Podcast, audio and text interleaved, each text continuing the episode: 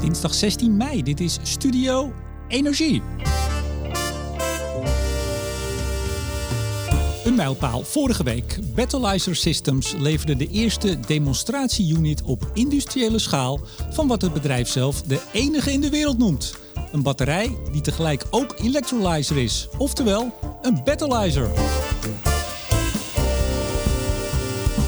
Inmiddels heeft de scale-up plannen voor een fabriek waar ieder jaar 1 gigawatt aan battleizers van de band rollen.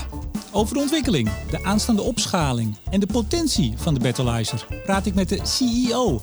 Mijn gast deze week is Matthijs Slee. En Studio Energie wordt mede mogelijk gemaakt door de vrienden van de show Koninklijke FMW, Stedin, Neptune Energy, Lightsource BP en Eneco. Matthijs Slee, hartelijk welkom. En dankjewel. Uh, vriend van de show. Zeker. Al bijna een jaar, dus we tutoyeren. Dat is goed. Dat is ook het enige voordeel wat je hebt. Ik kom niet eerder of later. Je hebt geen enkel voorrecht als vriend van de show, behalve dat we je en jij zeggen. Nou, laten we dat doen. Ja. Uh, vorig jaar november stuurde je me al een berichtje via LinkedIn. Mm Van nou, we gaan een grote fabriek bouwen. Is het niet eens leuk om uh, iets bij Studio Energie te doen? En ik moet tot mijn schande uh, bekennen dat ik het berichtje nog teruglas. En vooral mijn antwoord. Ja, kom ik binnenkort op terug. ja, ja, daar zijn we dan, toch? ja, binnenkort. Nee, dat, maar ik krijg zoveel berichten. Nee, dat vond ik niet zo netjes. Want ik heb toen even niks meer laten horen. Tot vorige week. Want veel nieuws. Ja, ja. zeker. Um, zal ik het zeggen? Vertel jij het? Uh, nou, ik, ik, met enige trots kunnen, kan ik een paar dingen in ieder geval noemen. Dan ga je er vast wat uh, op aanvullen. Um, ja, na lang ontwikkelingswerk hebben we eindelijk uh, onze, onze industriële demonstratie, zoals we het noemen, geïnstalleerd bij, uh, bij RWE, de Magnum Power Centrale in de Eemshaven. en binnen een week ook op, op kunnen starten. dus die maakt nu waterstof daar. Hij doet het ook nog. Hij doet het. ja, dat was vorige week. Uh, leuk filmpje van op jullie uh, mm -hmm. uh, site, of nou op YouTube. Ik zet het even in de show notes. Ik zet tegenwoordig wat vaker dingen in de show notes. Leuk. Kunnen mensen ja. meteen even kijken. maar ook hier op dit nieuwe kantoor. Ik stond bij het oude kantoor op weg hier naartoe. Ja. Dat ging niet goed, maar, maar ik ben er. Frans Timmermans. Ja, die was hier ook. Zat, zat hij op deze stoel? Waar hij, ik nu hij zat helaas niet nee? op deze stoel. We zijn beneden geweest in de productiehal. En daarna wat doorgelopen naar onze uh, buitenplaats, waarin we een testopstelling hebben staan. Waarin we uh, ja, stacks kunnen testen. En een stack is een stapeling van cellen. Dus dat is eigenlijk ons product. Uh, we kunnen ons product op schaal testen. Um, ah, super tof dat hij hier was. Hij is een beetje een, een bijzondere man voor mij ook persoonlijk. Ik, ik vind dat hij enorm veel gedaan heeft voor het klimaatbeleid natuurlijk in Europa. Um, frisse wind, een enorme goede speecher. Uh, dus heeft ons ook de motivatie uh, weer eens nog eens ingepraat. En ontzettend oh. Nee, nee, sorry, deed hij dat echt? Ging ja. hij nou bij jullie? Die, wat is het ook weer? All, wat is jullie motto? Always green energy? In always clean energy. Clean, ja. Clean. Ging hij bij jullie nou ook nog eens vertellen dat het toch wel heel belangrijk is dat we iets aan het klimaat doen? Ja, wij zijn allemaal. nou, dat is te belangrijk hoor. Wij zijn allemaal gedreven door dat, door dat uh, onderwerp. Ja, dat door die, die ik. motivatie. Ja, hier hoeft dit eigenlijk niet, maar toch is Preaching het to the belangrijk. choir, zeggen ja, we maar dan. het is, het, is, het is best wel soort hard werken soms hoor. Het lukt niet altijd in één keer. Dus als er iemand zoals hij zegt dat dit belangrijk is, uh, dan helpt dat altijd. Ja, tijdens de World uh, Hydrogen Conferentie uh, vorige week in Rotterdam. Mhm. Mm -hmm. Nou, dat is een groot event en daar stonden jullie ook. Klopt. En er kwam weer de minister langs. Daar Adriaansens. Was, daar was de minister. Klopt. Hoe is dat nou om zo'n politiek troetelkind te zijn? Want dat zijn jullie inmiddels. Uh, EU-commissaris Timmermans komt niet zomaar langs. Minister ja, dat... Adriaansens die kiest ook wel uit waar ze wel en niet naartoe gaat. Ja, dat was ook nog op dezelfde dag. Dus dat is vrij surreëel. Dat, uh, dat had ik niet eerder gehad. Uh, trouwens, er zijn wel Europese parlementariërs. Die hebben wel in die stoel gezeten trouwens. Die zijn niet geweest. En, het is voor het iets lagere echelon. Die zit op deze stoelen. ja, dat zou ik niet willen zeggen. Um, ja, dat is een beetje... Het is nieuw voor mij, maar het... Um, het is hartstikke belangrijk dat we de aansluiting kunnen vinden tussen privaat en publiek. Uh, dat kan eigenlijk niet zonder. Uh, daar gaan we vast verder over praten. Maar in een, in een uh, ja, niet normale wereld, zeg maar, in een niet normale economie. Uh, noem het een wartime economy. Mm -hmm. uh, dat geeft denk ik het beste beeld weer. Waarin we van vrijwel niets naar nou ja, net zero moeten gaan in, in, in nog geen 30 jaar. Ja, heb je gewoon organisatie en regulering nodig. ik denk niet dat bedrijven dat alleen kunnen en de politiek ook niet. Dus dat die samenwerking gezocht wordt, is, is voor mij krek, hartstikke logisch. Ja, nou, er zit wat geld ook van mevrouw Adriaansons in. Ik weet niet of er ook wat Nog geld... niet. Nee? Oh, oh. Nou, daar komen we zo dan vast op. Ja. Nee, maar jullie hebben toch wel eens in eerdere ronde al wat gehad? Dat klopt, dat klopt. Maar we spelen nu voor een... Eh, of hebben een plan ingediend voor nog iets veel groter. Dus ik dacht even dat je daarop doelde. Of wat, wat, wat, wat jullie hebben aangeboden aan wat uh, parlementariërs, waaronder uh, meneer Bontebal en nog een paar. Ja, jouw, jouw vriend Bontebal. ja. ja. ja, maar dat is een groeifonds Klopt. aanvraag, hè? Moet je dat dan ook bij Kamerleden langsbrengen? Nee, dat hoeft niet. Uh, nee, sterker nog, is dat niet een beetje. Dat is toch een heel apart gescheiden traject? Nou, ik, ik, ik denk het niet. Uh, die, ik zou het eigenlijk nog wel aan de oppositie ook willen aanbieden. En wellicht aan allerlei andere uh, relevante partijen en instituties ook willen aanbieden. Maar goed, we moeten een beetje kijken hoe, waar het het meeste, meeste zin heeft. Um, kijk, dit, we vragen natuurlijk om hulp van eh, de overheid. Dus uh, steun van de burgers, het volk uh, en mijn kluis. Dus ik vind dat dat goed uitgelegd moet worden. En waarom dat dit belang, in het belang is van iedereen. Dus dat hebben we op die manier ook zo kunnen doen. Oké, heel goed. Nou, er zit dus wat overheidsgeld al in. Kees Kolen zit er ook heavy, heavy in, zou ik zeggen. Colen Industries? Zeker. Die hebben in, bij mijn aanstelling hebben ze daar een uh, hoop geld in gestopt om, om het eigenlijk los te trekken en, uh, ja, en te kickstarten. Aanstelling in 2021. Klopt. En Kees Kolen, bekend nog altijd van Booking.com, maar inmiddels veel meer van zijn enorme hoeveelheid investeringen in energie, in schone energie, bedrijven en bedrijfjes. Ja, ik, er zijn een paar grote ondernemers in, in, uh, in, in, Nederland. En, en ik denk dat Kees Kolen een van de, zo niet de grootste is op het uh, ja, cleantech, de energietransitiedomein. Ja, nou we gaan gauw beginnen. Um, spin-off of een spin-out, dat weet ik nooit, van de TU Delft. Al tien jaar onderzoek en pielen noem ik het maar. Proberen iets te, te maken. um, daar gaan we het zo allemaal over hebben. Um, hoe is nou dit ontstaan? Want het is eigenlijk op basis van een Edison-batterij uit 1901. Mhm. Hoe kom je van die batterij met het principe wat we zo heel lang kennen tot iets wat jullie zeggen inderdaad de eerste in de wereld is? Daar wil ik het met je over hebben. Ehm, hoe groot kan die rol van de battleizer nou worden in de transitie? Mhm. Ik neem toch aan dat jullie daar een idee bij hebben. Ik liep net door die hal beneden die nog helemaal leeg is. Bijna helemaal leeg. Dan moet nog heel veel gebeuren. Die moet vol, ja. Die moet vol, ja. Het is, heb ik al gezegd dat we in Schiedam zitten? Nee, nee. nee. Nou, in Schiedam. Ehm, ja, en natuurlijk, hoe ga je dat opschalen? Ja. Uh, en misschien uh, in Nederland, in Schiedam, in dat gezellige Schiedam, of straks in Amerika, want daar staat iemand met een enorme geldbuidel te rinkelen. Het zijn heel veel vragen in één. Uh, nee, dat gaan we allemaal doen, één okay. voor één. Dit is een aankondiging. Maar even eerst, um, we beginnen even in de Eemshaven. Vorige week, daar werd een, een demonstratie-unit op industriële schaal neergezet. Wat is daar nou precies neergezet? Um, nou, kijk vooral het filmpje op onze LinkedIn en onze website. Uh, dat, dat, dat, geeft dat denk ik in beeldend weer. Maar beschrijvend, uh, het is een, een 20 voet container waarin uh, een, een stack staat. Een, is een korte stack met op dit moment een beperkt aantal cellen maar erin. maar dat zijn wel daadwerkelijke productiecelgroottes. Uh, waarin we eigenlijk het principe willen aantonen van de battleizer. En uh, als ik daar even kort iets over mag zeggen, dat iedereen dat begrijpt. Een battleizer is een product van ons uh, wat een ijzer en een nikkel elektrode heeft, die zowel stroom kunnen opslaan en wanneer volledig gevuld waterstof kunnen maken. Maar ook op het moment dat er een stroomvraag is, deze stroom weer terug kunnen leveren. Dus het eigenlijk, uh, we noemen het een, een, een, batterij die niet vol kan en een electrolyzer die je zo snel kan schakelen als een batterij. Mhm.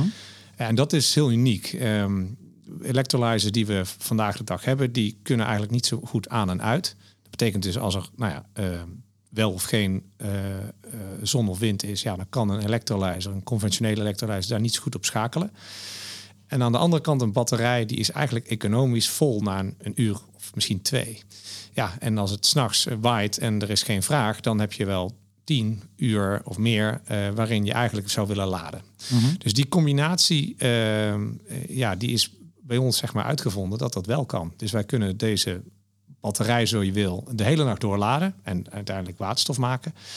Of we kunnen gedurende de dag wel deze uh, electrolyzer zo'n zo'n 20 keer op neerschakelen. Ja. En, en, ons product is dan ja, die, die die dat dus beide kan. Ja, het mooie is toen uh, meneer Edison dit uitvond in 1901, of althans zag hoe dit werkte. Toen was eigenlijk het grote nadeel dat als hij vol was, dat er waterstof werd geproduceerd. En dat maakt eigenlijk in, toen dat hij het aflegde tegen de loodaccu, de loodbatterij. Ja, dat, dat, dat, klopt. Ja, dat is een beetje een full circular verhaal bijna. Want die, die, die Edison-batterij waar je het over hebt, dat uh, was een batterij die eigenlijk voor de elektrische auto's was ontwikkeld. Toen was er nog een race gaande tussen elektrische auto's en uh, ja, daarna de uh, interne verbrandingsmotor. En die heeft die, nou, de laatste heeft dat natuurlijk gewonnen. Maar inderdaad, zoals je zegt, klopt. Uh, de, die, die batterij, die nikkel-ijzer batterij, die was echt een heel was een robuust ding. Dat werkte eigenlijk best goed.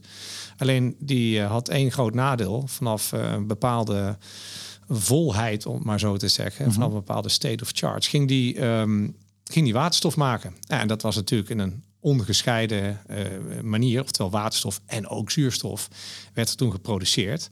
En, en, mensen die ooit wel eens een loodaccu batterij hebben gehad, die, die, die, weten dat je dan een beetje gedemineraliseerd water moet bijvullen een, eens in de zoveel tijd. Nou, dat is eigenlijk hetzelfde fenomeen, fenomeen mm-hmm. alleen dan wat sterker. Um, ja, dus het was als batterij was hij wat gevaarlijk. En derde werd die eigenlijk afgeknepen. Dat je maar de eerste helft van de, uh, van de capaciteit gebruikt en niet zozeer uh, de tweede helft. Ja, dus commercieel had hij daarna ook als batterij niet heel veel toekomst. Dus het is wel gebruikt hier en daar. Want hij had wel bijzondere eigenschappen. Maar ja, als batterij zie je hem dus niet veel vandaag de dag. Maar nee. wij hebben er iets mee ja. kunnen doen. Nou, we gaan zo naar Fokko Mulder, professor in Delft. Ja. Uh, op dit moment jullie chief technologist. En nog steeds... Uh, nou betrokken. Nou betrokken, maar ook in Delft nog steeds. Daar kom ik zo op. Want die dacht ineens, hey, hier mm -hmm. kunnen we wel wat mee. Ja. Maar nog, we gaan nog heel even naar de Eemshaven vorige week. Nou, daar is een container uh, neergezet. Uh, dat is dus een batterij en een electrolyzer. Ja. Wat gaan jullie daar samen met RWE uh, precies doen? Want het is eigenlijk een demonstratie op industriële schaal. Ja. Dan neem ik aan dat je daar een idee mee hebt om te gaan doen. Ja, dus wat wij met uh, RWE gaan doen is laten zien dat die goed werkt. Oftewel, we gaan daar de zon- en windprofielen instoppen en kijken hoe die dan reageert. Uh, uiteindelijk moet deze Battleizer laten zien dat in de meest grillige marktomstandigheden eigenlijk hij altijd een optimale uitkomst zoekt tussen het produceren van waterstof of juist het verkopen van stroom. Um, ja, dus de, de, belangrijkste uitkomst eigenlijk van, dat, van die demonstratie is functionaliteit aan de ene kant, dat beschreef ik net. Mm -hmm.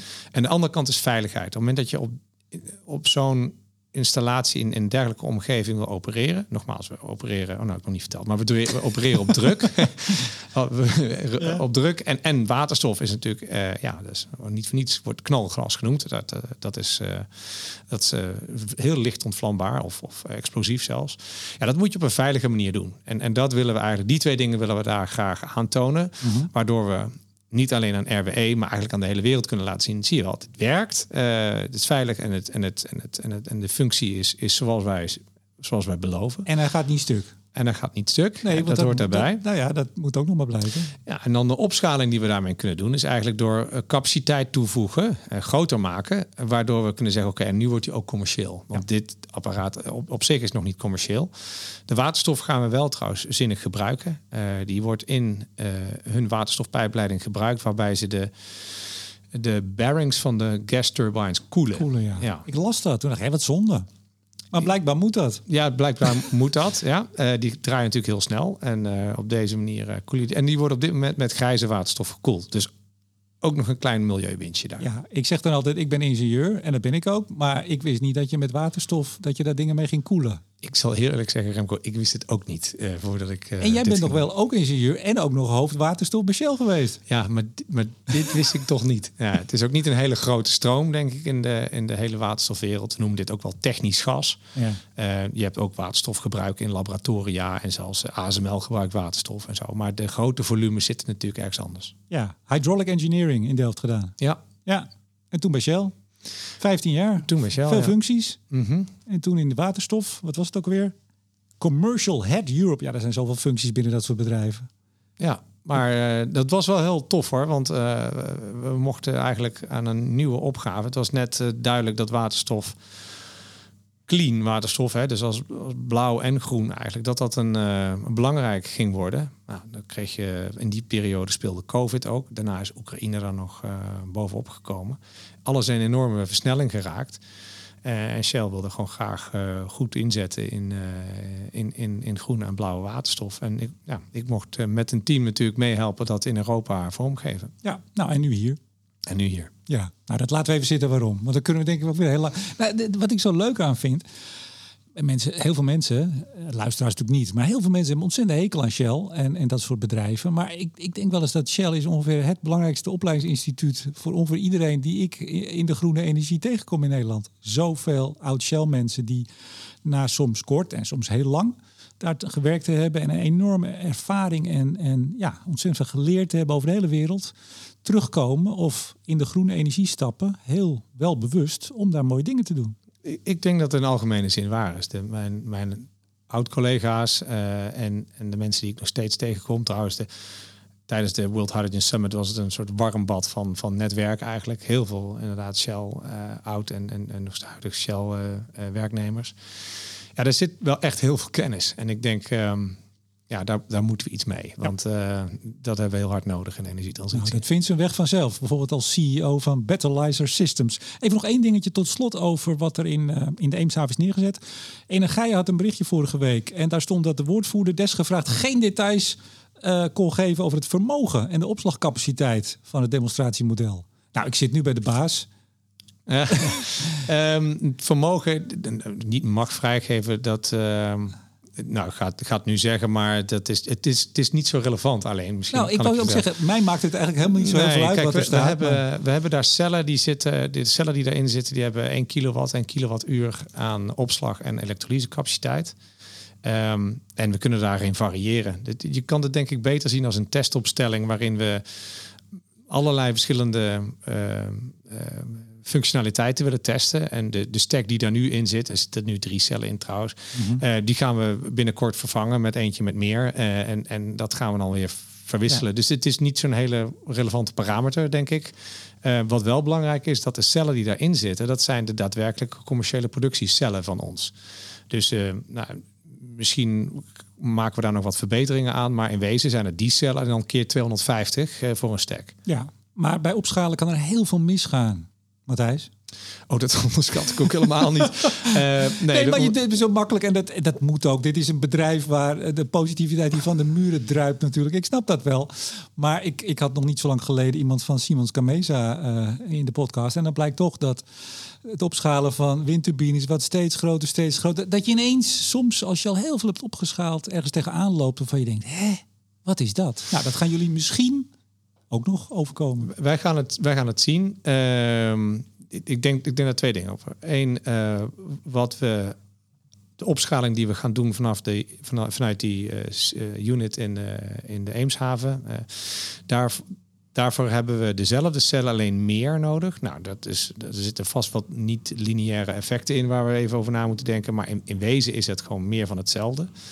Um, en iets anders, ja, hardware en technologieopschaling is gewoon lastig. En ehm, ehm, daar moeten we door al deze leerstappen moeten we heen. En daar gaan we zoveel mogelijk hulp bij krijgen en vragen als, als we nodig hebben. Ja.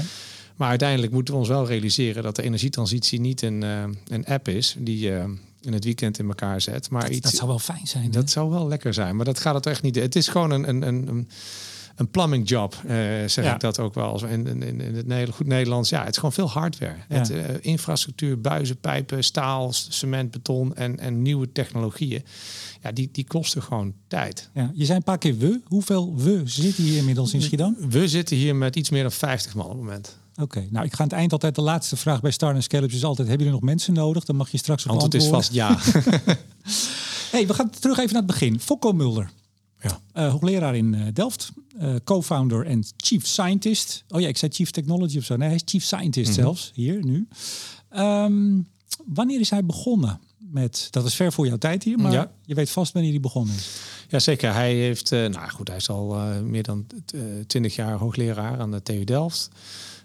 afdeling materiaalkunde. Ehm, Advanced Material Sciences.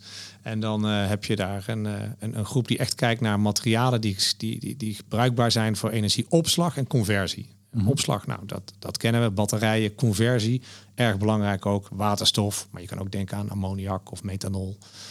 Um, nou, daar is uh, Fokko Mulder al heel lang mee bezig. En, en hij heeft dus onder andere gekeken naar nikkel-ijzer als conversiemateriaal en opslagmateriaal.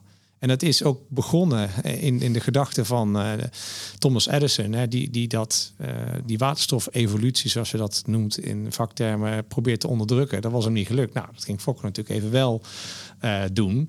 En halverwege dat proces, en dat is wel even belangrijk om de tijdgeest erbij te halen. Want tien jaar geleden was energie, de energietransitie toch echt nog heel veel over het decarboniseren van elektronen, gewoon stroom. En, en nu, is, nu kijken we breder. Zeg ja, god, dat is de helft van de energietransitie. Die andere helft, dat zijn moleculen. daar hebben we ook iets voor nodig. Maar in die tijdgeest was hij toch wel zijn, ja, zijn, zijn tijd vooruit. Om maar te zeggen, om te zeggen, hé, hey, wacht even, die, die waterstof, die die, die, die maakt als een soort waste. Hè? Want in, in, in de context van, van elektronen opslaan is die waterstofproductie echt verlies. Ja. daar kan ik wat mee. Daar moeten we wat mee. En sterker nog, de combinatie die zo naadloos eigenlijk in elkaar overloopt, is, is de oplossing voor. Uh, de steeds maar groterende onbalans tussen zon en wind die gaat komen. En, en hoe we dat in godsnaam gaan inpassen eigenlijk in ons energienetwerk. En de vraag voor moleculen, die eigenlijk uh, ja, waar de kosten voornamelijk een groot probleem is. En op deze manier kan je eigenlijk alleen maar waterstof maken als de, als de stroomprijs laag genoeg is. Ja. Had hij, had een soort brainwave? Was dat een, een plots iets dat hij dacht, wacht even, de, de battleizer? Of is dat dan toch iets wat gewoon met je onderzoeksgroep nou, dat, hij is dus begonnen met het onderdrukken van waterstofevolutie. Nee, maar bedoel, wanneer kwam En er is dus een momentje geweest. Nou, dat, dat ik zou eens weten, was dat Fokko? Stond je onder de douche of wanneer gebeurde het? Dat, dat zou ik me zo moeten vragen. Dat weet ik niet. Um, maar dat is duidelijk dat op een gegeven moment dat kwartje viel. En dat, dan heeft hij dus ook mensen bijgezocht om dat uh, te gaan opschalen. Daar zijn toen uh, patenten uitgekomen. De eerste is uit 2015. En daar zijn nog een aantal andere patenten uitgekomen. Um, Voor de liefhebbers, ik zet die van 2016 zet ik ook in de show notes. Die ik mag ze allemaal in de show notes Ik heb daar gisteravond ook in zitten ploeteren. Het is wel fascinerend wat te lezen. Voor de diehards, uh, ja, denk ik dan. dat is erg leuk. Hoeft niet, is niet verplicht. Hoeft niet, te, hoeft niet te lezen. Maar dus we hebben even een sprongetje gemaakt. We zitten dan in 2016. Um, ehm, dan, eh, ik, ik, toch even, want een van jullie core values is snelheid, hè? Ja. dus het is groen, het is snelheid en, uh, wat is dat alweer? Ik heb het staan. Uh, stay safe, choose green en go fast. En go fast. Nou, dat go fast, dat ging in het begin. Ja, ik vind het altijd zo mooi om te lezen. Uh, dat, dat, ging, dat viel toch even tegen. Want in 2016 zei Fokko Mulder in een interview. Hij zegt, nou ja, we hebben nu een. Uh, we hebben, wat hadden ze toen? Oh ja, de batterij is niet kapot te krijgen. Opschaling, geen fundamenteel probleem. meer van hetzelfde, eigenlijk een beetje wat, jij, wat jij net ook zei. En dan zou in 2018 zou er ter grootte van een C-container zou er een uh, uh, gereed en getest worden. Zeg maar die dus van de week vijf jaar later. Ja. nee, maar dat is toch fascinerend? Dat is, dat is zeker fascinerend. Nou, waar hij mee begon, van dit is dus fundamenteel goed opschaalbaar, is nog steeds hartstikke waar. Hè? Ik denk alleen, uh, ja, we zijn begonnen in 2018 eigenlijk via een Waddenfonds aanvraag met, uh, met de industrialisering van die technologie. Tot die tijd zat het eigenlijk alleen maar op het universiteitsniveau. Ja, en ik denk dat die stap van, van de universiteit, en dan heb je het letterlijk over een soort postzegel grootte, uh, naar iets wat we nu in de, in, in de Eemshaven hebben staan. Dat is. Dat is een stoeptegel, zei hij. Formaatje. Stoep, een klein stoeptegeltje, ja. laten we het daarop houden. Want er zit, het zit in een soort boxje wel, hè, maar de, het actieve materiaal zit daar dan in, is nog wat kleiner. Ja, ik denk die opschalingsstap uh, is gewoon erg groot. Uh, en ik denk, uh, achteraf hadden we dat misschien wat kleinere stapjes uh, nog sneller kunnen doen. Maar ja, god, dit is gewoon lastig. dit is gewoon echt lastig. Nee, je hoeft je niet te. Dat klinkt. Nee, maar dat vind ik altijd vervelend. Want als je dit soort dingen aanhaalt, er zijn er ook mensen die vinden het maar niks, die hele groene revolutie. En die proberen alles aan te grijpen om het maar naar beneden te trekken. Ik vind juist zo belangrijk om ook te laten horen en te laten zien dat het dus veel tijd kost. Dat het niet zo is als je iets hebt wat werkt en wat bewezen is, dat je denkt, nou, druk maar op de knop en dan gaan we. Er zit zomaar vijf jaar tussen. En ik kwam nog een ander leuk bericht tegen. Bij Colin Industries mm in 2021 toen waren jullie al met toen Vattenval of Nuon bezig, hè? De ja. Magnum Centraal is in de tussentijd overgegaan naar RWE. En daar stond dat de eerste uh, ja, unit naar de Magnum zou gaan. Dus dat was in twee. Ja, je zit al te kijken, je zit te denken, wat was dat ook alweer? En daar stond toen, dat is wel interessant, een uh, eh, 15 kilowatt en een 15 kilowattuur ja. battleizer zou die kant op gaan. Het is dus een eentje geworden. Ja, nee, het is niet één. Oh, nee, het is, nee, het is één per cel. Dus er, zit, uh, er zitten drie cellen in. De, oh, de dus komende drie. stack die we erin gaan zetten, dus wat er nu op in zit, is een is een korte stack met maar drie cellen om het, om het op te starten en om te kijken of alles goed werkt op, op uh, beperkte druk. Ja. We moeten ook veiligheid nogmaals goed in het acht nemen. We moeten gewoon uh, veilige stapjes maken de, stack die we gaan verwisselen, dus de, de, de, volgende stack die erin gaat, dan heb je het over een paar maanden. Die is inderdaad weer die 15 kilowatt. Oké, daar zijn we er. Gelukkig, phew. Ja, maar het kost, het kost dus tijd. Het kost zeker tijd. En waar, is, waar is Focco toen, en later, jij bent er 21 bijgekomen, 18 is het een bedrijf geworden, is het Juist. uit wat, wat kun je zeggen wat dan het belangrijkste issue of uitdaging is waar je dan tegenaan loopt bij dat opschalen toen? Ik denk als je het hebt over uh, het werk tot, tot 2018, dan is dat uh, fundamenteel werk op, op uh, universitair niveau. Nee, na, na 18 Ja, dus, dus en dan na 18, dus de, het verschil daarna is dat je dus um, ten eerste moet dat postzegeltje waar ik het net over had, die moet echt eindeloos veel groter. Mm -hmm. om maar even aan de, een indruk te geven, de, de diameter van de, van, de, van de cellen die we nu hebben is 1,4 meter. Dus er zit, daar zit niet alleen maar elektrodeoppervlak in, maar er zit groot het elektrodeoppervlak. Um, ja, die opschaling alleen al is, is, is, is enorm. En daarbij moet je een paar andere dingen ook uh, goed regelen. Dus als je van een, een single cel naar een stack gaat, dan heb je dus te maken met niet alleen, oké, hoe, hoe, reageert het actief materiaal? Mm -hmm. Dat hadden we eigenlijk wel tot 2018 uh, door. Maar hoe regel je alles eromheen? Binnen in een cel uh, moet moet je en uh, de stroom in de elektrode kunnen krijgen. En daarnaast uh, moet de waterstof en de zuurstof aan de andere kant die je maakt, moet, moet eigenlijk zo snel mogelijk afgevoerd worden.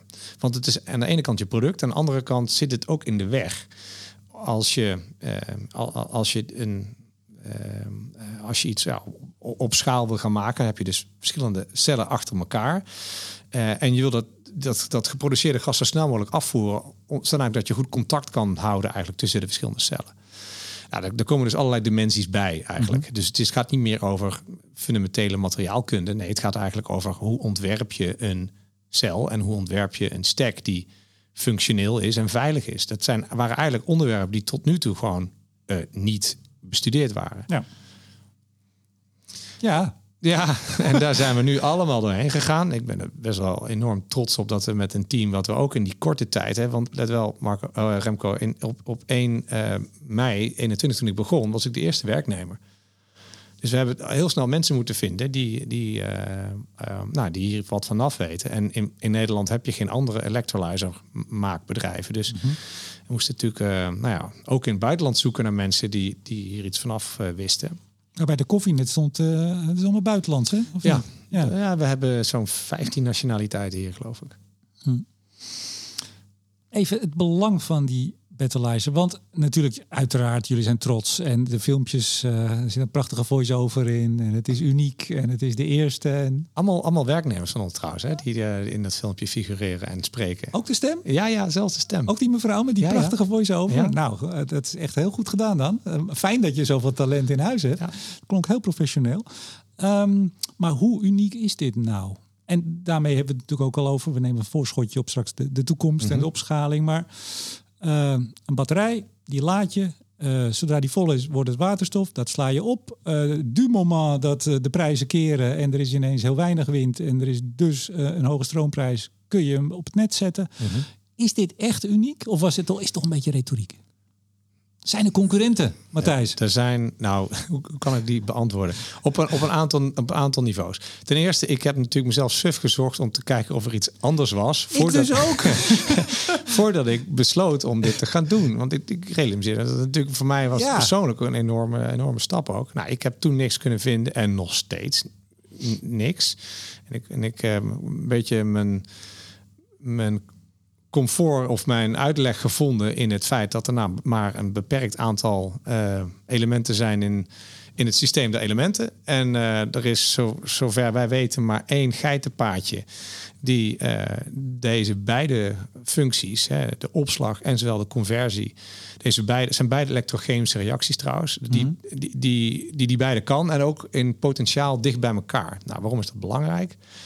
Het is belangrijk dat je ze dicht bij elkaar zijn, dat het systeem efficiënt is in beide reacties. En het is belangrijk dat ze niet hetzelfde zijn, want anders kan je geen onderscheid maken. Dus je hebt een klein drempeltje nodig eigenlijk om eerst de eerste reactie uh, uh, te doen. En als die verzadigd is, dan gaat eigenlijk natuurlijk en automatisch de tweede reactie vindt dan plaats. Dus je hebt een klein drempeltje nodig, maar dit mag niet te groot zijn. Nou, ja. Dat is gewoon echt een gift of mother nature. Ja, maar even, uh, Mulder is briljant, maar hij is niet het allerbriljant van de hele wereld. Er zijn nog ook briljante mensen die dat oh, en zijn patent gezien hebben in 2016, 2015.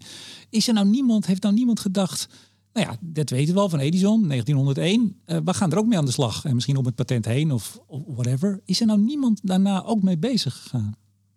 Want even, ik heb gezocht, maar natuurlijk niet zo goed als jij toen jij hier de baan aannam. Uh, beste luisteraars, als jullie weten of er toch een uh, fantastische concurrent is, deel dat even op social media. Dat zullen ze zeker doen. Uh, maar het, ja, het, is, het is bijna te mooi om waar te zijn. Nou ja, dat, dat vind ik dus eigenlijk ook. um, maar letterlijk denk ik dat er geen alternatief nu is. Dit is, dit is ook het is physics, right? Het is nee, nee, geen alternatief, dat snap ik. Maar zijn er geen andere partijen mee bezig die zich ook misschien ook bij jullie gemeld hebben en zeggen: Goh, kunnen we niet samenwerken? Wij zijn ook bezig. Nee, nee, nee, nee, nee, echt niet. Okay. Uh, er zijn um, de, de, naam wordt wel eens gebruikt in, uh, door anderen ook. Dat vinden wij helemaal niet zo heel erg, want uh, het leidt dan Xerox toch vroeger, hè? Kopietje maken, Xerox. Dat, dat, precies, dat leidt dan weer naar ons toe. Er zijn, ja, je, Nee, ja, sorry. Fysiek ja, nee, gewoon, gewoon niet. En, nee, en, en mochten, mochten luisteraars het vinden, ik, ik, ik, ik, ik, weet, ik hoor het natuurlijk graag. Ja, ik ook. Dan, want uh, ik, ik dacht ook van ja, dat kan toch haast niet. Nou goed, we gaan het horen of niet. En dan, dan zien we het wel. Even, ik kwam allerlei percentages tegen van um, rendement. Mm -hmm. In de tijd ook. Ja. In de tijd sinds mijn bezig. Ik heb, uh, jullie zeggen nu gewoon boven de 90 of nee 85 procent. Ik heb wel eens 90 procent gezien, ja. 92 procent. Hoe relevant is dat in dit stadium? Efficiëntie is relevant, want efficiëntie betekent gewoon minder verlies. En dat betekent dat je minder offshore wind uh, turbines hoeft te installeren voor dezelfde uitkomst. Ja, nou, dus dat, dat, dat is helder, denk ik. Nee, maar die, die, die verschillen en ook, want uh, ik heb meerdere commentaren ook gelezen op de battle zeggen, nou, als dit lukt, dan is het wel een heel hoog rendement. Ja. En bijna zo van, kan dat wel? Is ja. dat wel zo? Ja. Ja, nee, dat, is, dat kan zeker zo. Dus uh, laten we de stapjes even nemen. In, in, het, in het lab hebben we gewoon, en dat, die papers kan je ook op onze website vinden trouwens. Uh, daar hebben we aangetoond dat over echt wel een, een, een, een lange duur, meer dan 500 cycles, uh, een rendement halen tussen de 80 en 90 procent.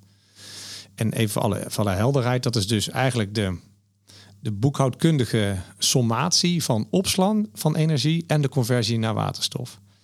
Um, dus als we de, een lege battleizer laden, gaan we hem eerst, eerst de mm -hmm. elektronen opslaan, totdat die volledig gevuld is. En vanaf dan gaat eigenlijk elke unit energie die erin gaat, die gaat naar waterstof toe. Nou, dat kan je bij elkaar optellen en dan kan je dus uh, en dat is dan hetzelfde trouwens op het moment dat je volledig geladen bent. Maar dan kunnen we dat in, op die manier uitdrukken.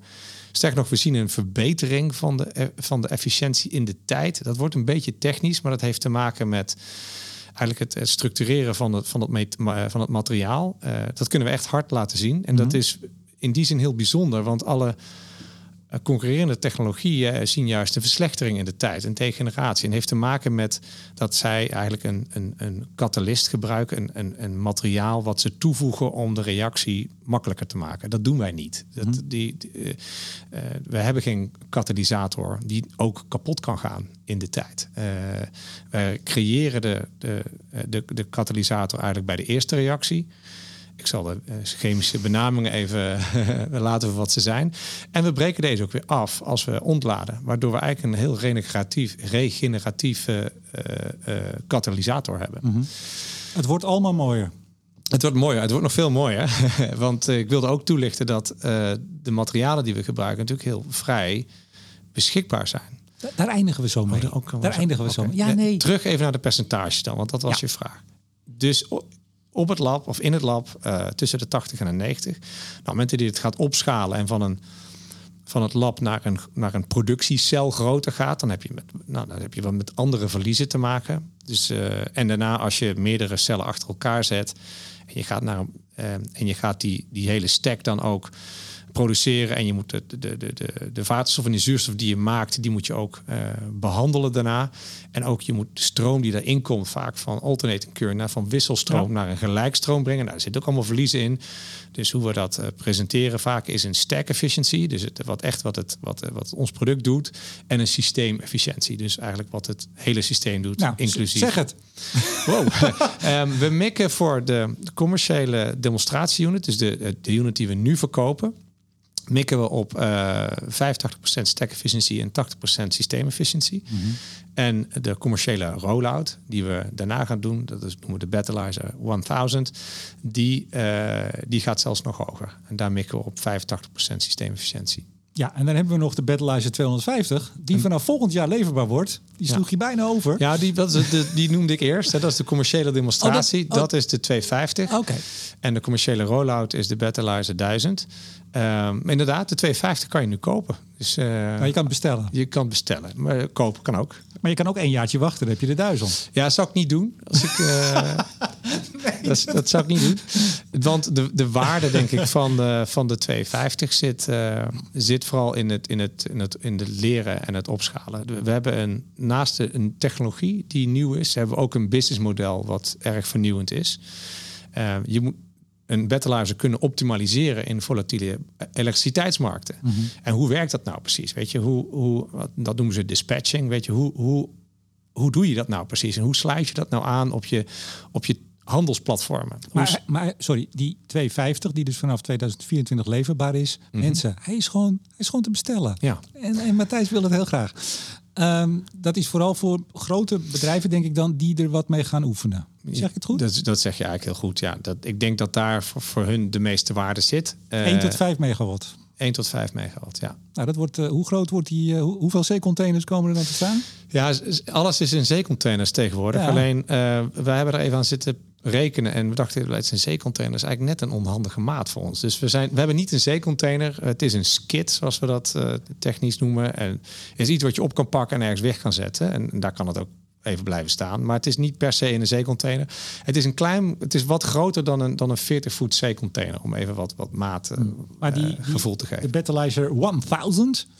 Uh, die wordt 50 tot 500 megawatt. Ja, of, ik. of nog groter. Ja, of nog groter. Maar, maar dan, de, dan, moet je een heel nieuw bedrijventerrein bijhalen. Ja, de, dus, maar zo worden die typisch ontwikkeld. Uh, je kan dan denken aan een, een, een chemische uh, of een industriële locatie. In Nederland hebben we vijf clusters, zoiets. En daarin ga je uh, de gewenste grootte. En, en dat zijn vaak modules van nou, 30, misschien 50 uh, megawatt. Van electrolyzers uh, en in ons geval battleizer die dan samenkomen in één balance of plant. Mm -hmm. of, waarin dus de, de gasbehandeling en en de power electronics zeg maar in één module zitten. En dan meerdere modules samen kunnen de gewenste projectgrootte realiseren. Kan, kan, er nog iemand de Battleizer 1 die vorige week geleverd is, kan iemand die ook niet nog bestellen? Uh, nee, nee dat is, die, die, stap zijn we voorbij. En, en, en kijk, als klanten enorm geïnteresseerd zijn in de data daarvan, want daar gaat het namelijk van om, dan, dan kunnen we dat natuurlijk wel onder de juiste uh, afspraken delen. Dat vindt RWE niet erg? Dat, dat is onderdeel van de juiste afspraken, denk ik. nee, maar kijk, de data die eruit komt, daar, daar, die kunnen wij natuurlijk zelf goed analyseren. En, en daar moeten wij. Uh, uh, ja, daar, daar, moeten wij mee aan de slag. En daarmee kunnen we ook aan, aan klanten uitleggen wat die precies doet. Had je al veel bestellingen voor de 250? Nou, we zijn wel in gesprek met een aantal, een zeer aantal klanten eigenlijk. Uh, all the usual suspects, zou ik bijna willen zeggen. Um, maar ja, dat is opmerkelijk. Het is, als je, was je op de uh, World Hydrogen Summit nee. zelf? Oké, okay, nou er waren dit jaar meer dan 11.000 mensen. Vorig jaar was het minder dan de helft. Dus 11.000 mensen die praten over uh, ja, waterstof. Ja, daarom was ik er niet. en er zijn twee systemen in Nederland die momenteel draaien, naar mijn weten. En wij zijn er daar één van. Um, en wie is die andere dan? De andere is uh, van uh, Green Hydrogen Systems. Sunfire heeft ook recent iets geïnstalleerd, maar volgens mij draait dat nog niet. Mm -hmm. um, ja, dus iedereen kijkt een beetje naar elkaar van wie, wie gaat er eerst. en wat je eigenlijk in, in zo'n deze situatie nodig heeft, is dat wij allemaal tegelijk een, stapje zetten. Hè. En, en, we begonnen over overheden en zo, die hebben, die, hebben, ook een rol. En dan hebben klanten een rol, en ontwikkelaars een rol, en componentontwikkelaars zijn, hebben een rol. En wij natuurlijk als, als, als, als technologiebedrijf. Mm Um, wij zouden best sneller willen gaan. Maar goed, onze, onze kosten zijn nu nog relatief hoog. Um, maar als je, dat, als je naar de toekomst kijkt en kijkt waar, waar het heen moet, ja, moeten we gewoon door die kostcurve heen gaan. Moeten we door die stapjes heen gaan. En daardoor verkopen we liefst ook zo'n Battleizer 250. En die 250 refereert trouwens naar de stackcapaciteit. Meerdere stacks kan de gewenste grootte krijgen. Maar zo'n Battleizer 250 verkopen we het liefst aan, aan klanten die, die een lange termijn visie hebben. Uh, en, en die dus deze technologie zouden willen ja, valideren, begrijpen, om daarna ook de grote systemen te kunnen afnemen. Wat kost die? Die wat kost die? Dan overval je met die vraag. Kijk, natuurlijk weet ik dat. Nee, ik um, kan het zeggen, dat weet jij best. Ja, dat weet ik wel. Dat ga je nou, niet zeggen. Dat ga ik niet zo zeggen. Um, maar je moet aan miljoenen denken. Um, ja. En dan zijn er verschillende. Nou, ik denk nu aan miljoenen, maar dan denk ik, goh, zijn het enkele miljoenen? Zijn het enkele tientallen miljoenen? Nee, nee, nee, enkele miljoenen. En, maar dat, is, dat, is toch voor, nou ja, uh, de usual suspects. De energiebedrijven, de grote industriële jongens die ook willen gaan meespelen in het leveren van energie. Wellicht, dat is toch peanuts? Dat zou je zeggen, hè? dat zou je denken. Maar, maar uiteindelijk gaat dat toch door een, door een besliscycle heen. Uh, en die besliscycles die zijn gewoon lang bij dit soort bedrijven. Um, die willen het eerst heel goed begrijpen. Um, er zitten veiligheidsaspecten aan. Er zitten wat ze noemen technologie validatie stappen aan. Hè. Dus uh, ik weet nog wel, de, tijd dat ik bij Shell werkte, je ging niet zomaar nieuwe technologie installeren. Sterker nog, je wilde eigenlijk liever dat je concurrenten deed. Zo namelijk dat jij uh, de tweede versie kon, uh, kon proberen. Um, maar goed, deze partijen die, die willen nu wel echt. Elephants can dance merk ik toch, hoewel het ja, nog langzaam gaat. Maar er hoort een lang proces bij. Je moet het eerst begrijpen, eerst de business case eigenlijk begrijpen, daar begint het vaak mee. En daarna de technologie begrijpen. En dat gaat niet alleen over hoe werkt het, maar vooral hoe, hoe is het veilig? Hoe kan ik het inpassen in mijn uh, industriële uh, uh, cluster, bij wijze van spreken. Ja, en daarna ga je het hebben over hoe plaats je dat dan? En wat zijn dan de, de terms and conditions van, de, van, van, van zo'n product? Ja, een hoop stapjes. Het mag veel sneller wat mij betreft, Remco. Dus als je op een of andere manier kan helpen, je met iedereen over de schreef trekken en zeggen go, go, go, want uh, wij willen dat gaan. dan luisteren je duizenden mensen naar. Maar ja, je hebt er al 11.000 op de, op de conferentie. Dat schiet ook nog niet op, begrijp ik. Dus ik weet niet of dit nou heel veel gaat uitmaken. Maar we gaan even snel door, toch. Uh, belangrijkste technische uitdaging nu voor jullie? Of nou, laat ik zo zeggen, we komen zo nog even op het mm overheidssteun. Op, nou ja, hoe gaan we nou in Europa zorgen hè, dat, het, uh, dat het hier verder van de grond komt. Maar zijn er nog echt grote technische uitdagingen of hebben jullie dat nu onder controle? Ik zou het zo willen typeren dat eigenlijk technologisch eh, hebben, uh, zijn we er. Dus dit werkt. En dat betekent niet dat er geen technologische doorontwikkeling, mhm. ontwikkelingskansen zijn, zeer zeker. Maar ik, ik zou ons niet uh, willen kwalificeren als er is technologierisico. Uh, in die zin, er is wel engineering en opschalingsrisico. Uh, ik wil niet onderschatten hoe, wat voor dingen we gaan tegenkomen als we van 1, 10 of 15 cellen naar 250 gaan. Dat is één. Um, dus in de productopschaling, daar zit ja, daar zitten nog wel uitdagingen, maar ik, ik zou die weer kwalificeren als engineering challenges, die, die, die eigenlijk gewoon oplosbaar zijn. Daarnaast is er nog een, een uitdaging voor ons als bedrijf voor de, de algemene groei en, en, het, en het kunnen produceren op schaal. Ja, nou laten we daar inderdaad over hebben. Jullie hebben al vorig jaar, toen nam je ook contact met mij op, een fabriek aangekondigd mhm. in Rotterdam. Ja. Uh, eh, 100 miljoen kost die. Nou, dan moet je nog heel veel eh, 250 voor verkopen, denk ik. Ja. Of Kees Kool even heel, heel, vriendelijk aankijken, maar dat, dat kost de patiënten. Um, gaat die bouw definitief door? Uh, wat mij betreft wel. nee, maar we zijn. Uh, nee, dus nog. Nog niet. Nou, maar nog geen FID. Er is geen, in die zin geen, nog geen FID genomen. Kan ook nog niet. Hè, want uh, dat ontwerp is nog niet klaar genoeg. We zijn aan de fundingkant, dat, dat zal het vervolg graag zijn, denk ik, zijn we, zou ik zeggen, ongeveer halverwege. Um, en uh, nou, dat, gaat, dat groeifonds waar, wat we hebben ingediend, dat gaat daar een belangrijke rol in spelen.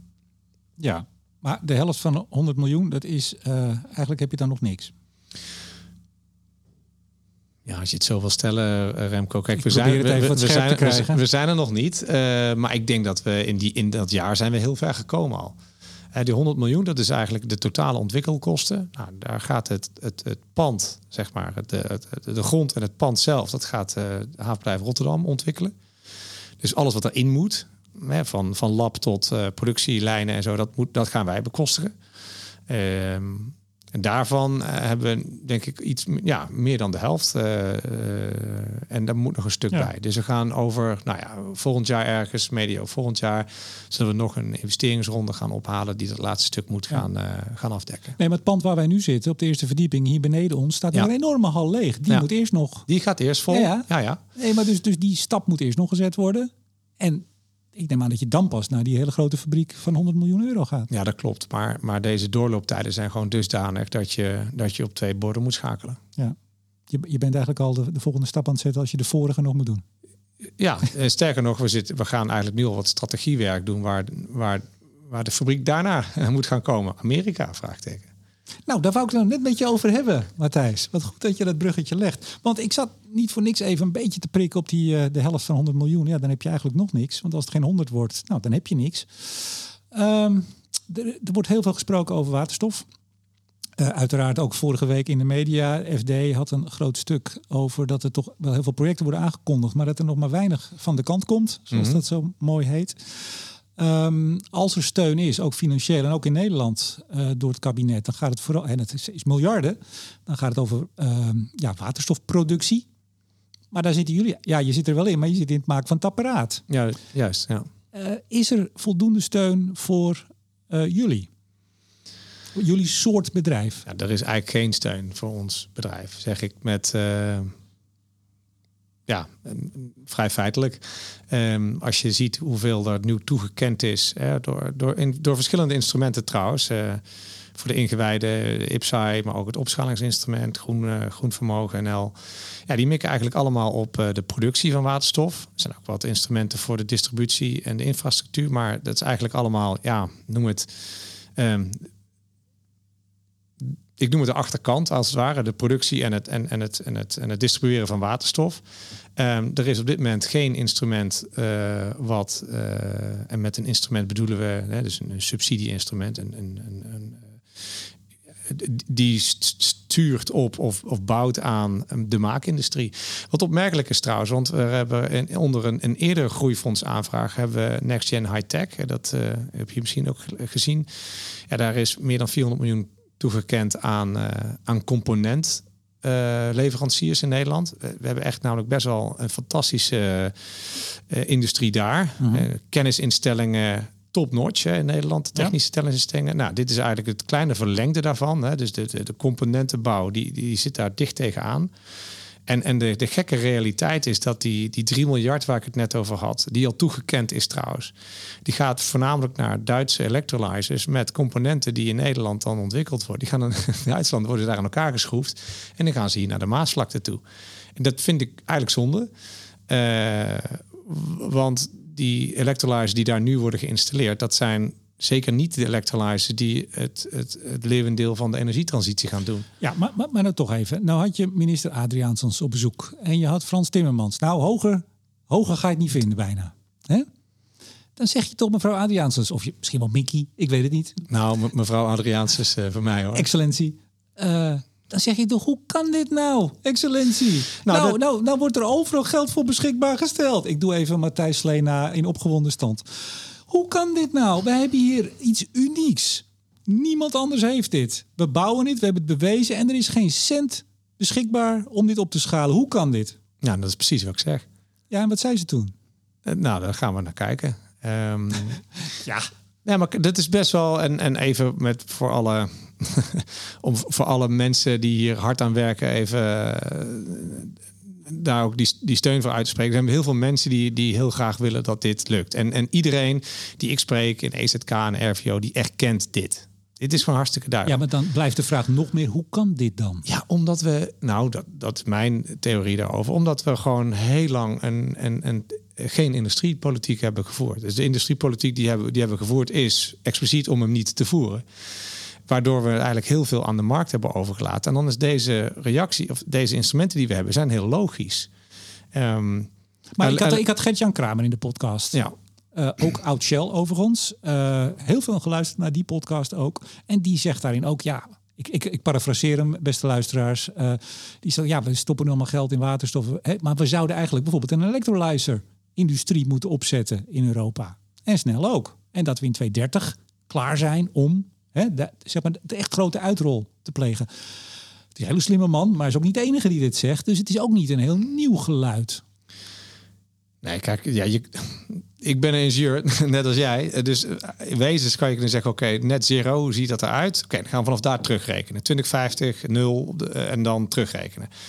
En nou, oh ja, wil ook niet afhankelijk zijn van, eh, van andere landen. En we willen eigenlijk nog zoveel mogelijk verdienmodel daaraan overhouden. En niet niet alleen naar de kosten kijken. Ja, ja dan, dan kom je eigenlijk hierop uit. Eigenlijk, ehm, en, en dat is ook wat je de Europese regelgeving nou ziet doen. Hè. Dus er zijn drie hele belangrijke regelgevingen in Europa. Eén, die zegt, luister, je moet het wel, de, de stroom kan niet goed opslaan. Dus als die groen is, dan moet je hem ook eigenlijk gelijk gebruiken om daar waterstof van te maken. En dan mag je hem pas groen noemen.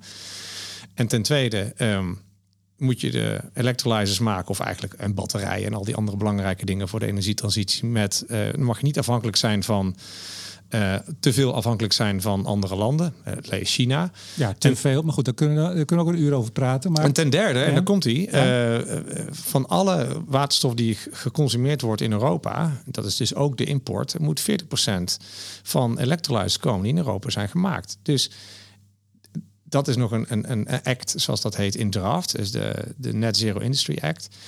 Ja, Europa denkt daar wel over na. Uh, alleen in, in Nederland eigenlijk niet. Uh, daar willen we dat liever aan, uh, quote-unquote, de markt overlaten.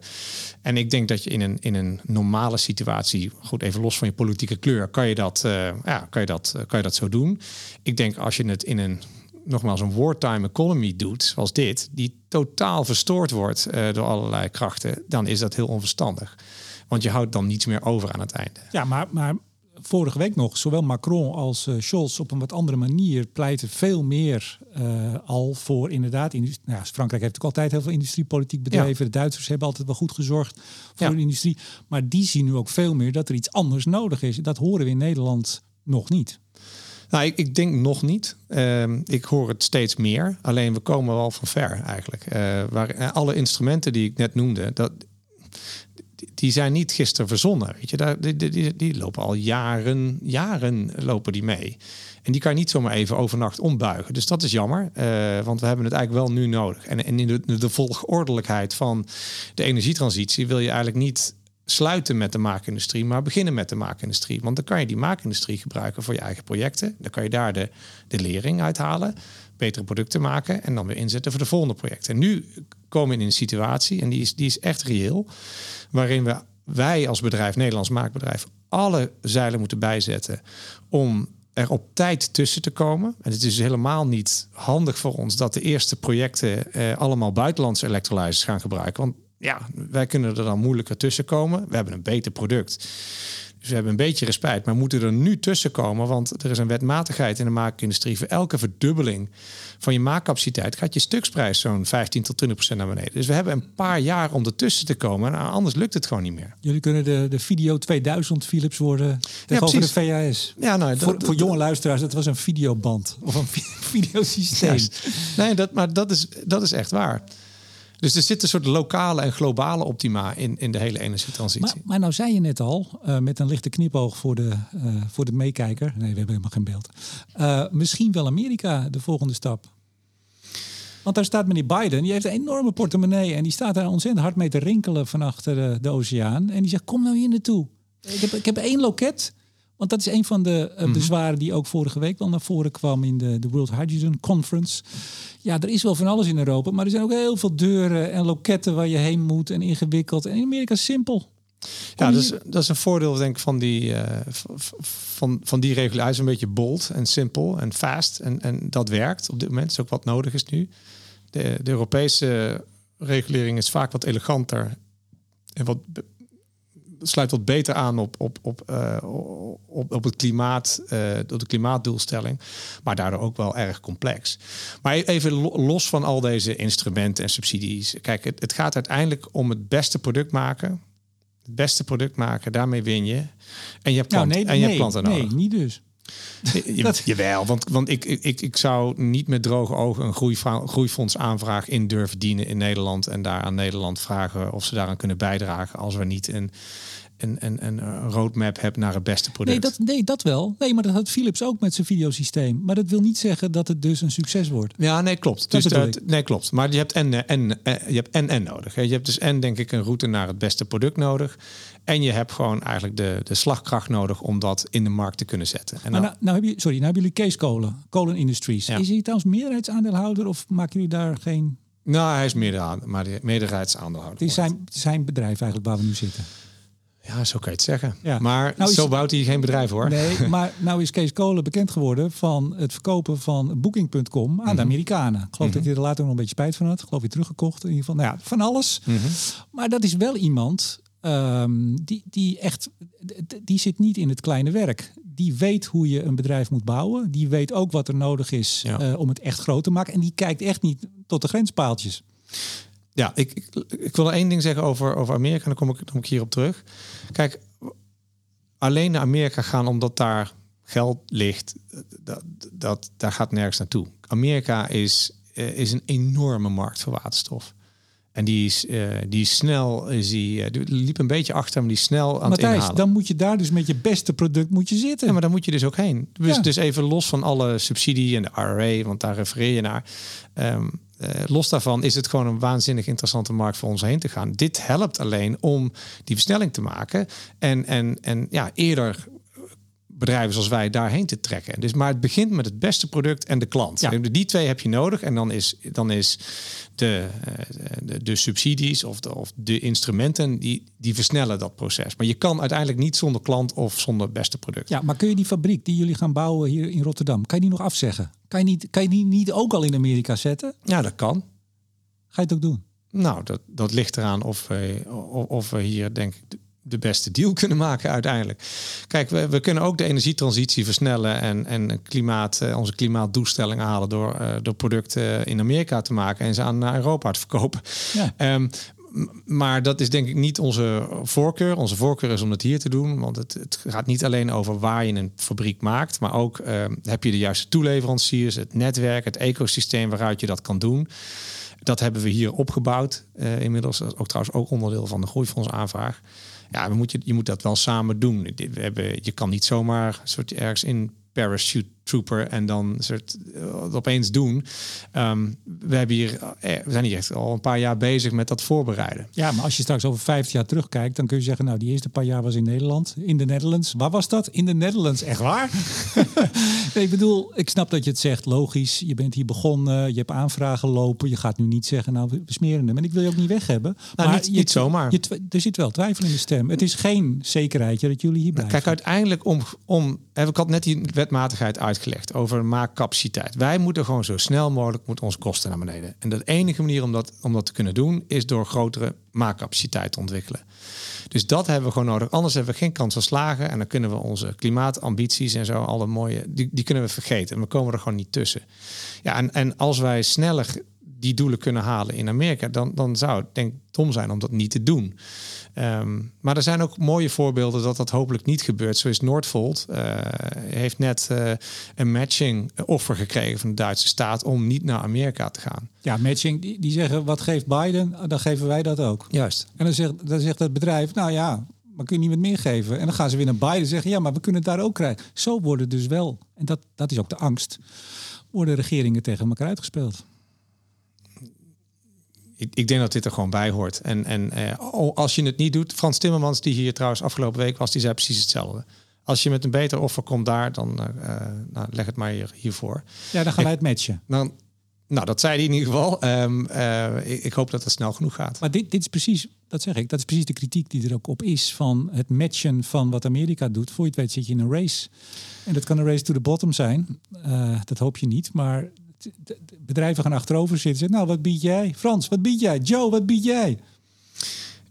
Ik denk dat je een goed plan moet hebben en moet, moet weten waar je uit wil komen. Ja, en dan zijn dit ehm, eigenlijk in, in de grand scheme of things en dit opstartkosten. We zitten al bijna tegen het uur. Ik had nog zoveel willen bespreken. Ja, wauw. Ja, het gaat hard. Even toch heel kort. Ehm, ik, ik, zag je, dat is een video hoor, ik was er niet bij. Maar vorig jaar in, uh, in Berlijn, de Eco Summit, daar was je aan het pitchen. Mhm. En daar, uh, daar beloof jij uh, 1,50 euro per kilo in 2025, groene waterstof. Ja. Ik heb nog eens ik dacht dat is wel heel weinig. En toen heb ik nog eens wat hele serieuze uh, bespiegelingen gelezen en opgezocht over wat het zou kunnen worden.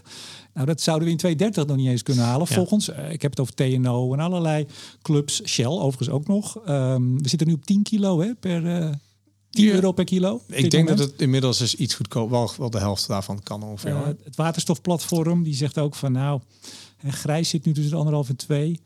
2,25, anderhalf voor groene waterstof. Zal ik, mag ik dat een beetje toelichten? Natuurlijk. maar, maar, maar, misschien als het kan, wat, wat sneller. Wat ja, wat, wat, sneller. Nou, kijk, jij bent altijd de man van de fine print. Hè? Dus de fine print daar was. We hebben naar concurrenten gekeken. Nou, de twee uh, beursgenoteerde concurrenten. En op hun berekeningsmethode ook uh, dezelfde aannames gemaakt.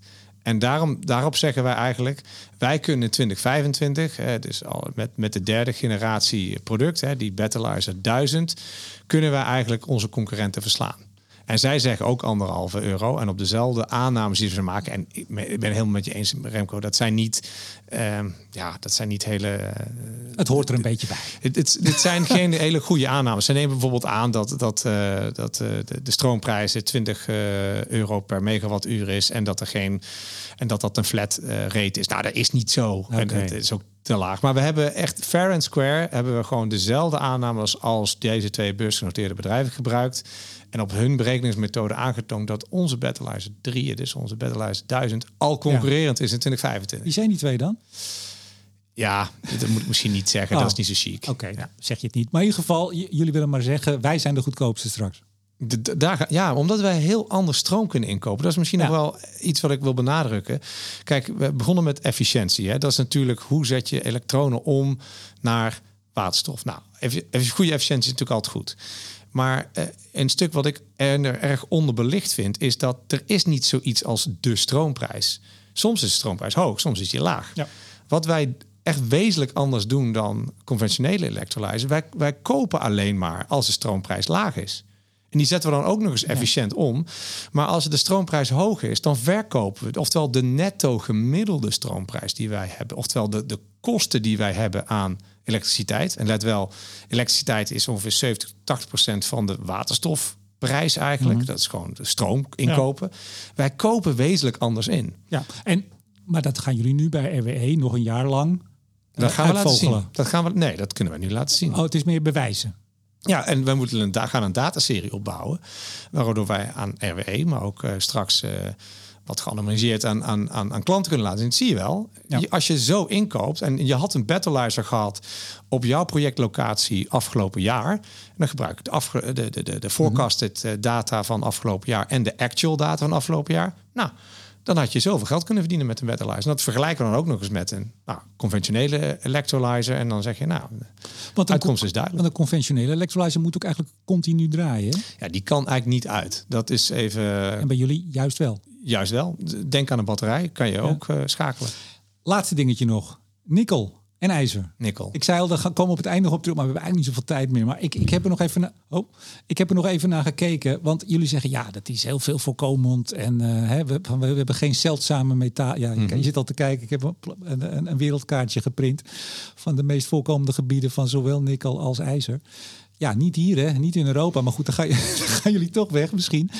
Um, ja, nu veel voor, voor, voorhandig en, en, niet zo duur. Maar als jullie echt uh, flink aan de weg gaan timmeren en ook anderen, want ik neem aan dat jullie uh, misschien wel navolging gaan krijgen. Ja, dat wil nog niet zeggen dat het ook allemaal zo goedkoop beschikbaar is en ruim voorhanden. Nou, er is meer dan voldoende nikkel ja. uh, beschikbaar wereldwijd. Ook van landen waar we het van mogen en kunnen kopen? Ja, nou ja, de, de, de, een van de grootste leveranciers nu is Indonesië. Uh, oftewel niet China. Uh, dat is denk ik ook voor, voor sommigen prettig. Ook China um, wel hoor. Het ja, China ook. Kaartje. Nee, dat klopt. Maar de grootste zien. leverancier is, is Indonesië. Ja, en, en, er wordt nog veel geraffineerd of geprocessed in China. Maar dat gaat Indonesië naar zichzelf toe aan trekken. Er zijn ook mijnen in Europa. Sowieso denk ik dat we in Europa veel meer moeten gaan doen. En, en, en denk ik niet uh, heel makkelijk het probleem naar een ander kunnen gaan drukken, maar uh, zelf ook uh, weer gewoon materialen moeten gaan mijnen. Ik kijk even heel goed naar het kaartje, maar ik zie daar, geen, ik zie daar nu geen activiteit. Ja, er zijn wel wat, wat mijn. Arguably, het is niet, niet lang niet genoeg. Maar geen zeker, probleem, zeggen jullie. Er is echt meer dan voldoende nikkel beschikbaar. Het moet natuurlijk opgewerkt worden. Het moet gemined en opgewerkt worden. En daar is nog wel, ja, daar is, moet meer capaciteit bij. In eerste instantie trouwens voor uh, electric vehicles, hè, dus batterijen, mhm. die zullen daar de grote aanjager zijn. Daar, komen, daar, zijn gewoon, daar komt de meeste vraag vandaan. Uh, de nickel soort die wij nodig hebben is eigenlijk niet de, de, de battery grade uh, nikkel, maar een, ja, een lagere klasse die is minder zuiver is. Dus wij hopen eigenlijk een beetje op die uh, electric uh, vehicle battery wave mee te gaan. En dan, uh, ja, we mogen het de mindere kwaliteit. Die is goed genoeg voor ons. Ja, en bij ijzer kunnen jullie met je meeliften op de uh, stainless steel productie. Aan de, aan de ijzerkant, nee, dus, ijzer is, is er echt voldoende. Dat, ja. dat, is, uh, dat, dat heeft niet zoveel met stainless steel te maken. De stainless steel die je bedoelde, daar wordt de nikkel, dus de, oh, de, de, sorry, ja. de, de, lage klasse nikkel sorry, voor ja. gebruikt. Ja. Ging toch nog de mist in op het eind. ja, dat kan. hey, uh, zijn we rond? Ik denk het wel. Ja, alles gezegd? Alles is veel. maar wel een hele hoop. En uh, nou ja, goed. Uh, Nog mensen nodig? We hebben altijd mensen nodig. We hebben heel veel, gelukkig heel veel aanvragen. Dus mensen die zeggen, hey, wat tof bedrijf. Ik wil uh, komen werken. Maar goede mensen is altijd moeilijk. Um, altijd. En, um, Heb je nog speciale functies of speciale eigenschappen? Nou, we gaan, het, we gaan natuurlijk nu.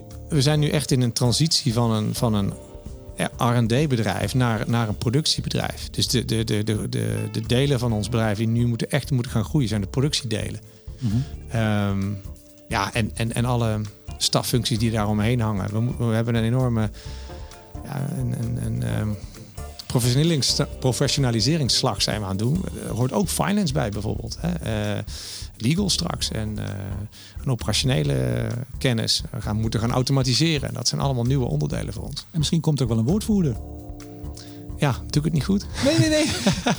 nee, dit is even voor de luisteraar tot slot hoor. We zitten veel te gezellig hier. Nee, we hadden even contact vanochtend. En toen zei ik, nou ja, jullie woordvoerder zei bij Energia. En toen zei jij, hebben wij een woordvoerder? Ja, dat klopt, ja. Vandaar. Goed. Um, Matthijs Slee, CEO van Betalizer Systems. Hartelijk dank voor het gesprek. Merci, dankjewel. En uiteraard bedank ik ook jullie beste luisteraars. En in het bijzonder alle vrienden van de show, waaronder Koninklijke FMW, Steding, Neptune Energy, Lightsource BP en Eneco. Mijn naam is Remco de Boer. Graag tot volgende week.